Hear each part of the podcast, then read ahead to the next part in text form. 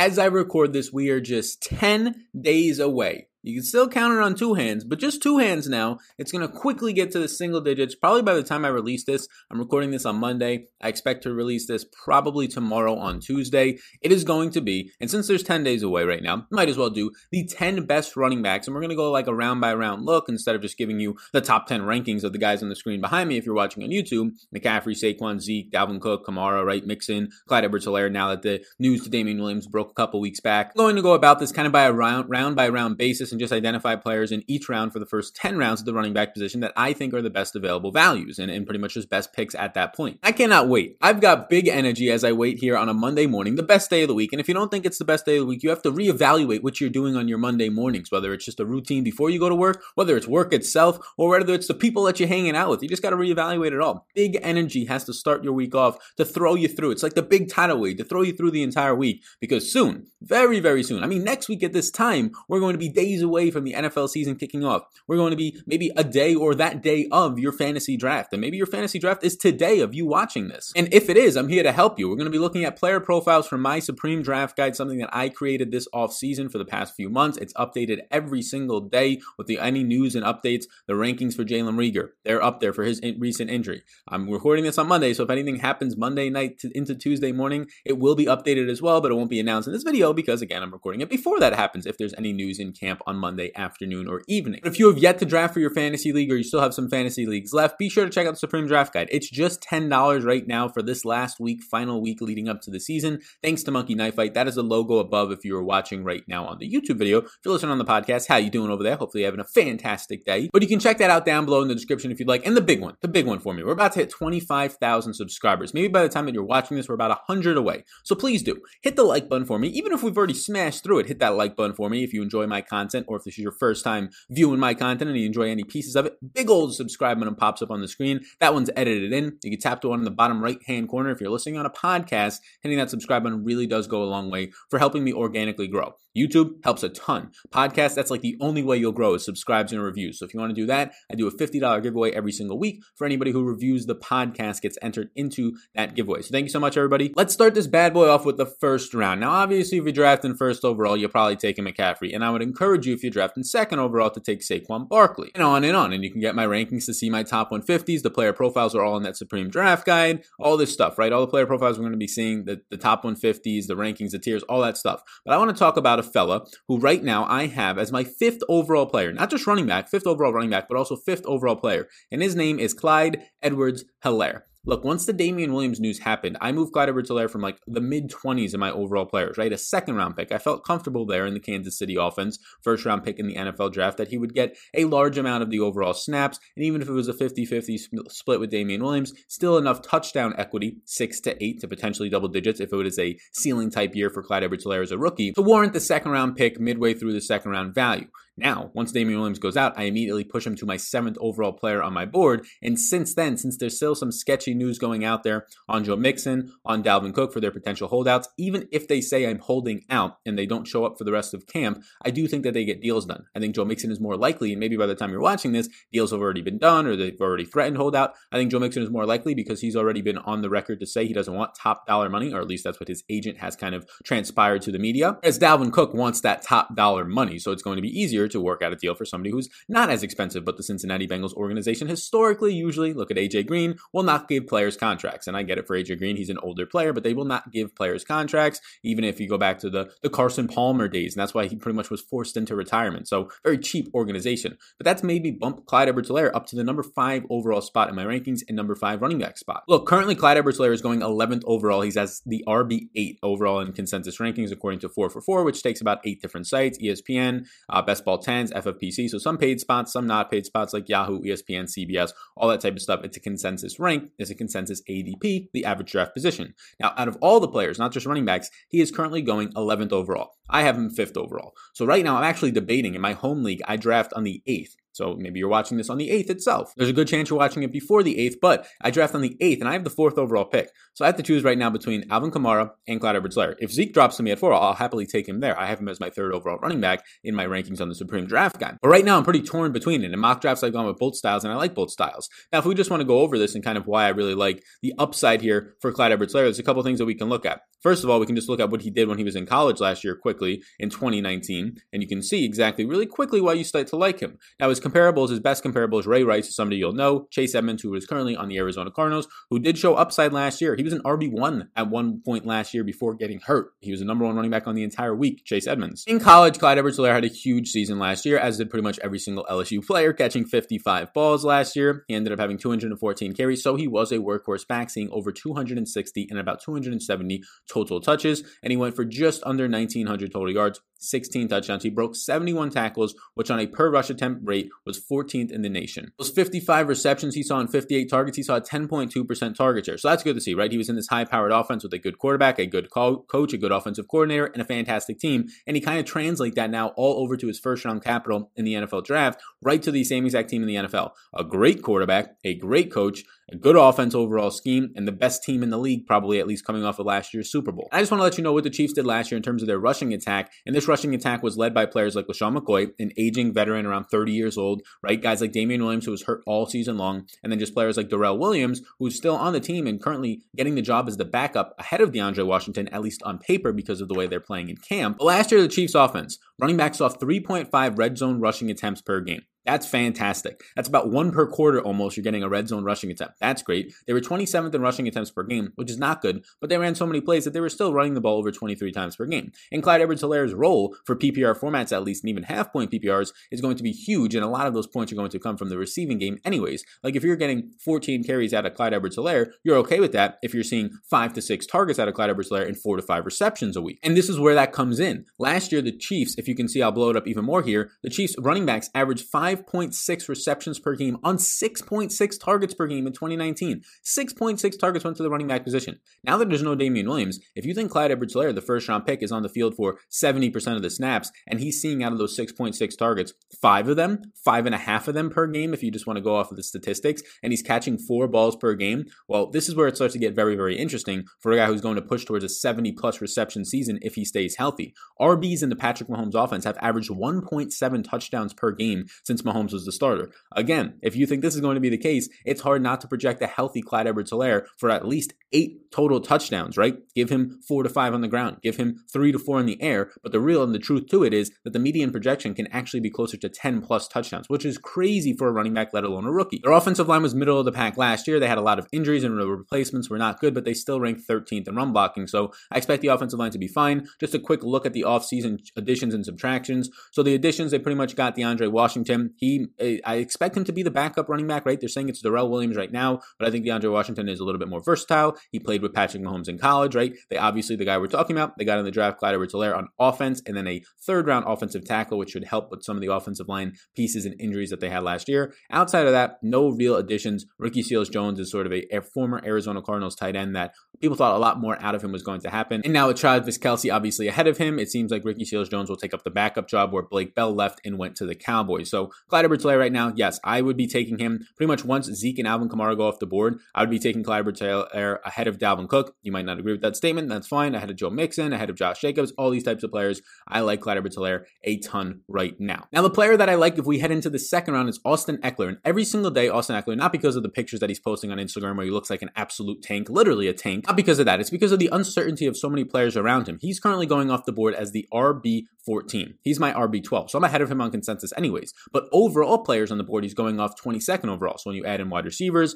maybe a couple of quarterbacks, Mahomes or Lamar Jackson, a couple of tight ends, he's my fifteenth overall player. So I'm much higher on him. I'm taking him early in the second round, while most people are taking him middle to late of the second round. And again, part of this has to do with the fact that there's now question marks around Kenyon Drake still in a walking boot. There's question marks around the lower body injury of Miles Sanders. There's question marks around Josh Jacobs as they continue to sign pass catching running backs that I don't think compete directly with Josh Jacobs, but at least they're going to compete with each other for passing down snaps and increase passing down snaps, whether it's Lynn Bowden, whether it's the veteran that's been there, Jalen Richard, or players that they've signed in Devontae Booker from Denver or former Denver Bronco, Theo Riddick, the former Lion who hasn't been in the league. All these guys, at least one of them is going to command some of the pass catching work, if not two of them. And that's a concern for Josh Jacobs. And that slowly pushes Austin Eckler up the board. And now Austin Eckler, when there's no Melvin Gordon there, is going to profile out to at least be, there's a chance, a three down back. They've stated, and he's stated on podcasts before, that he's going to just continue to be this efficient back and have a similar role as he did with Melvin Gordon there last year, which means maybe rookie Joshua Kelley out of U C L A or Justin Jackson, who actually just got hurt yesterday in practice. We're waiting on the severity of that foot injury. It might not be anything, but if it is something, rookie Joshua Kelley looks a lot better in drafts as an average pick. Maybe stash him later in your drafts. There's a little tidbit for you. Last year, he ranked second among all running backs, only behind Christian McCaffrey in receptions, targets, and receiving yards, right? That was with like just Philip Rivers, the guy who's always going to check the ball down. So now with Tyrod Taylor, that's a little bit of a concern. I don't think he goes over one hundred targets, where he had one hundred eight last year, ninety-two receptions, nine hundred ninety-three yards, right? He just misses out on one thousand receiving yards. He ends up having eleven total touchdowns. I don't think he's going to have that much of a workload in the receiving game this year because Tyrod Taylor is more mobile. And just in general, Philip Rivers is up there with Drew Brees,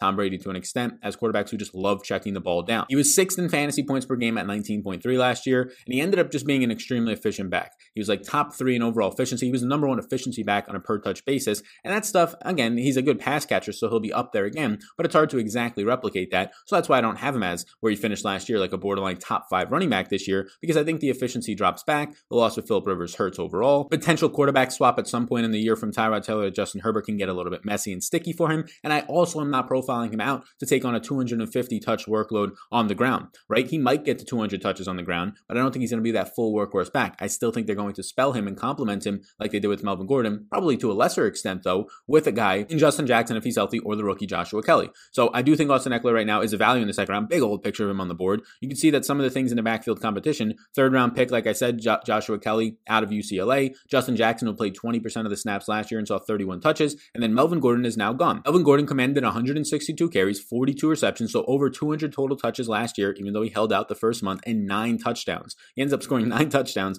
missing about a month of the season due to his holdout. So you're getting about two hundred touches more than that from last year, two hundred four touches back into this backfield now. I do think a lot of that gets soaked up by Justin Jackson and Joshua Kelley, if not seventy-five percent of it maybe. But if that means that Austin Eckler is now going to have an extra forty or fifty touches in on the ground, push towards a two hundred carry season and still have that seventy to eighty catch upside, even if it's only sixty, that's a huge season for somebody going in the second round, especially in P P R formats. Melvin Gordon, and this is a guy who's going to fall into the fifth round a lot in ten-team drafts, the fourth round a lot if you're drafting in your twelve-team drafts. And I like Melvin Gordon a lot. Look, there's been some noise in camp. Oh, they're going to split it with Philip Lindsay. Of course they're going to say that. Are they just going to go out in the media as the head coach and say, ah, you know what? Melvin Gordon, the new addition that we got, is better than the guy who's rushed for one thousand yards for us in back-to-back years in Philip Lindsay. We're just going to give it to Melvin Gordon and not use Philip this year. Obviously, they're not going to say that. Obviously, Philip Lindsay is going to be involved, but he was not as good of a pass catcher as you think. Actually, last year, they used Royce Freeman even more because they actually had him being a more efficient pass catcher than Philip Lindsay. Philip Lindsay is not good in between the tackles, or at least as good as Melvin Gordon. He's probably not as good of a pass catcher as Melvin Gordon. So yes, it's not going to be a fifty-fifty backfield split. You might see Melvin Gordon seeing sixty-five percent of the touches or overall snaps,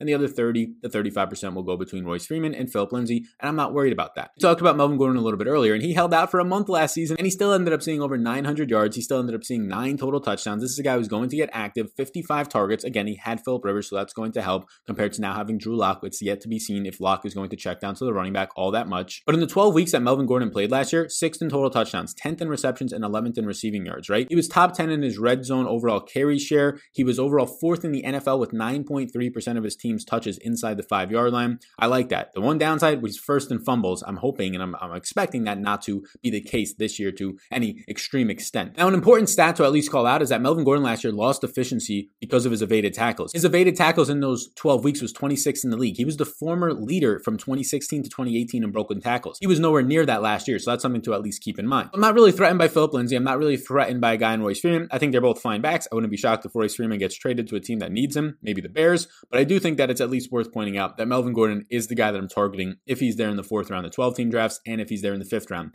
of the ten-team drafts. I think he's going to be a guy who pushes towards two hundred eighty to three hundred plus touches. Last year, he was on pace for well over two hundred fifty total touches, around two hundred sixty to two hundred seventy if he played the whole year. I like him this year to get that. It's rare that you find guys that actually have three hundred touch upside in the fifth round of your ten-team drafts. Before we hit up the second half of this video and the rest of the players that I'm going to give you from rounds five, six, seven, eight, nine, ten. In one of those rounds, I'm not really too high on any of the running backs. We'll talk about that in a second. But I just want to let you know, there's a free Discord for N F L talking and speaking and collaborating and answering questions, not just for the season-long stuff, but week to week, stardom and sit-ems, right? People in there will help answer your questions. I'll be in there as well, but I'll try and help as much as I can. Lots of people are in there. It's totally free. It's linked down below. Also, D F S talk in there. A lot of stuff just for the N F L only, just that sport. So be sure to check that out down below. And also, the Supreme Draft Guide. This is what the page, the homepage looks like. It's linked down below. Just ten dollars for the rest of this week right now. Be sure to get it. It is linked down below. Appreciate y'all. Like button real quick. Subscribe button. Let's finish up this video. So the guy that I like right now that's going in the fifth round of your ten-team drafts, now he probably gets taken in the fourth round of your twelve-team drafts a lot, but maybe not. Maybe not right now, is Jonathan Taylor.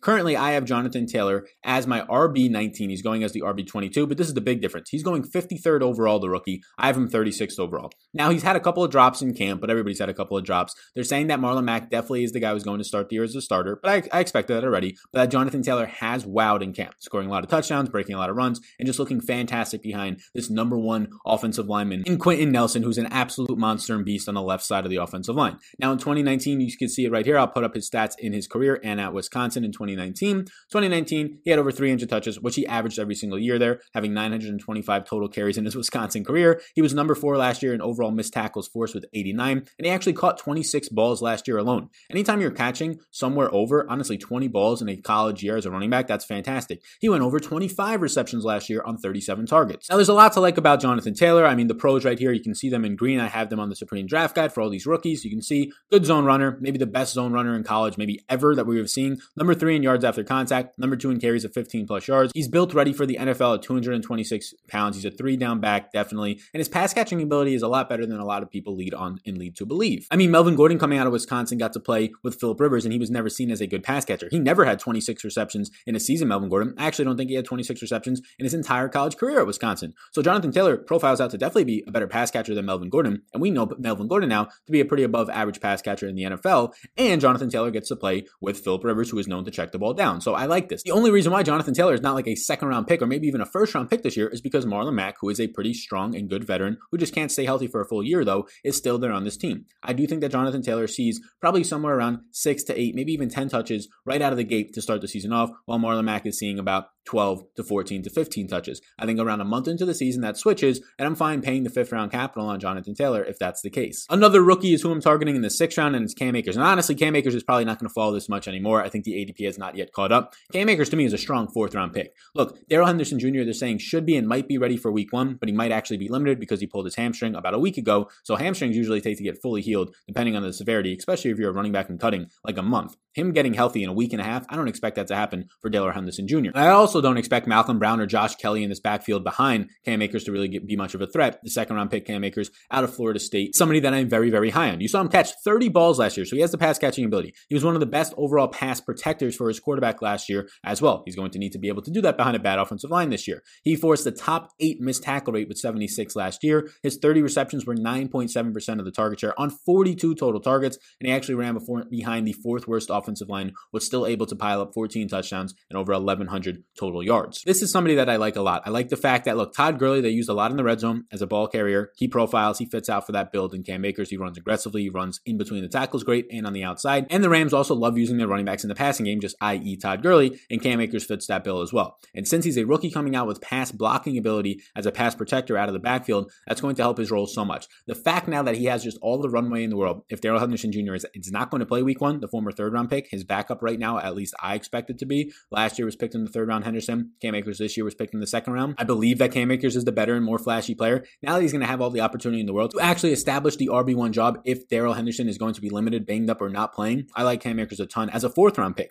I'm fine taking Cam Akers in the fourth round, let alone the sixth round where he's probably going a lot right now, maybe even the seventh round in your ten-team leagues. Be sure to scoop him up. I'm on the R B profiles page right now because we're in the seventh round. There's really nobody I like. A lot of running backs don't get taken in the seventh round. Now, it depends on if you're in a twelve-team league. You, normally, they don't. Maybe somebody reaches on J K Dobbins. Maybe somebody drafts like a James White in that round, but usually not a lot of guys on A D P are going there. So in the seventh round, I personally recommend if you're in twelve-team drafts, or this would be like the eighth round in your ten-team drafts, I personally recommend hopefully you have about three running backs already. Maybe even four running backs would be really ideal by this point. I recommend just not drafting any of these guys in this round. There's a lot better options at the wide receiver position. But now we get to the eighth round, and the eighth round is where you're going to have value. I like James White a lot here. Look, James White, you can say what you want. Sony Michel looks to be healthy now, and at least he's practicing. So who's it going to be between him and Damian Harris? Whoever it's going to be, they don't have as high of a ceiling, even even if Damian Harris is going to be catching some passes, because James White is such a good pass catcher in this offense. Last year, he was third in running back receiving yards, sixth in receptions, right? Sixth in targets, second in yards per touch. He's just going to provide you with a lot of P P R upside as a running back. We know the backfield competition. We know all the guys that are back there with Burkhead, with Sony Michel, Lamar Miller, who's probably going to get cut, hasn't even been practicing